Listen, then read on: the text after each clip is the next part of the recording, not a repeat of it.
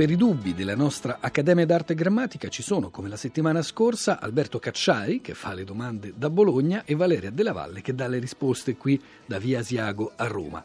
Valeria Della Valle, ormai la conosciamo bene, ha insegnato linguistica italiana all'Università La Sapienza di Roma, si è occupata di storia della lessicografia, di terminologia dell'arte, di antichi testi toscani e di lingua della narrativa contemporanea. Insieme a Giovanni Adamo ha pubblicato Neologismi quotidiani, Insieme a Giuseppe Patota ha pubblicato diversi manualetti di promozione, divulgazione per quanto riguarda la storia della lingua italiana, tra questi il Salvatema, il Salvastile, il Salva Italiano e poi ancora l'Italiano, biografia di una lingua, Viva il congiuntivo, come e quando usarlo senza sbagliare. L'ultimo di questa serie di libri, pubblicati tutti da Spellen e Kuffer, si intitola L'italiano in gioco. Valera della Valle è stata anche la curatrice lo scorso anno di un lungometraggio presentato al Festival del Cinema a Venezia.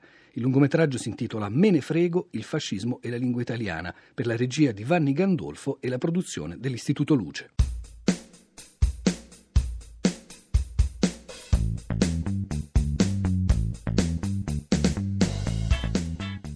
Buongiorno, mi chiamo Alberto Cacciari, chiamo da Bologna. Mi riferisco all'espressione opera omnia, che come sappiamo è un plurale neutro della lingua latina. Ora, ricorrono molto frequentemente frasi come è stata pubblicata l'opera omnia di un certo autore, in cui evidentemente si tratta la parola opera come fosse una parola italiana al femminile singolare. Eh, ora la cosa potrebbe anche andare bene, ma a questo punto la concordanza con Omnia ovviamente non ci sta più. Allora mi chiedo come sarebbe corretto dire allora, o forse magari non sarebbe eh, più comodo usare frasi come è stato pubblicato l'opus omne,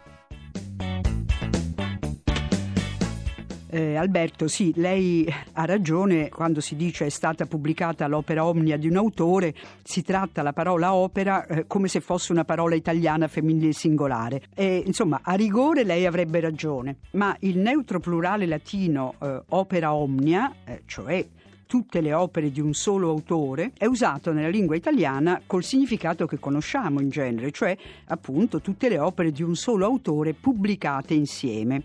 Si tratta, dicevo, di un sostantivo femminile singolare e questo proprio perché la parola opera è stata avvertita nel corso del tempo come singolare e non più come plurale.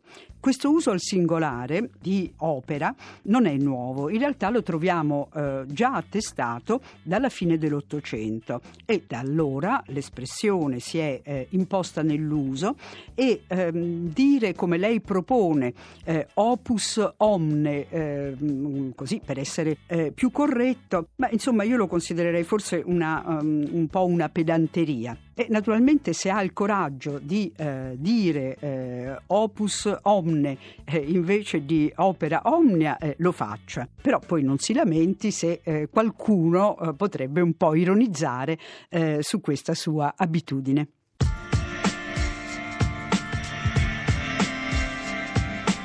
In una canzone famosa di Lucio Battisti, di cui sinceramente non ricordo il titolo, eh, a un certo punto il cantante recita così, dico recita perché effettivamente non sono parole cantate ma sono parole espresse così, fuori dal ritmo. Recitava appunto così, ma non dovevamo vederci più? Ora, a parer mio, eh, considerando il significato della frasetta nel suo contesto, avrebbe invece dovuto dire non dovevamo non vederci più? Eh, ripeto, queste parole sono eh, al di fuori del ritmo, non sono cantate, perciò l'autore non aveva l'esigenza di accorciare la frase per star dentro appunto al ritmo. Eh, cosa ne pensate?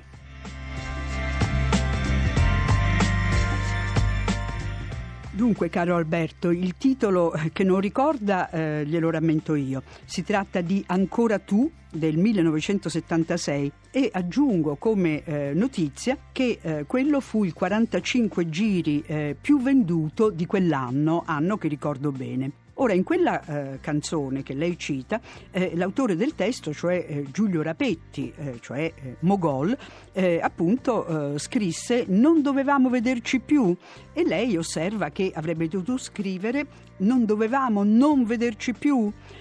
L'osservazione è indubbiamente sensata. A rigore, Mogol avrebbe dovuto scrivere Non dovevamo non vederci più che vorrebbe dire non dovevamo lasciarci e invece ha omesso, ha saltato, ha tolto quel non. Eh, aggiungo però che eh, il carattere eh, negativo della frase interrogativa, pur mancando il non, è garantito dalla eh, prosodia della frase, ma non solo, è garantito anche da quel più un po' come se avesse detto non dovevamo mica vederci e a quel punto forse questa abitudine, questo saltare il non potrebbe essere ricondotto forse anche alle abitudini linguistiche di Mogol milanese di nascita.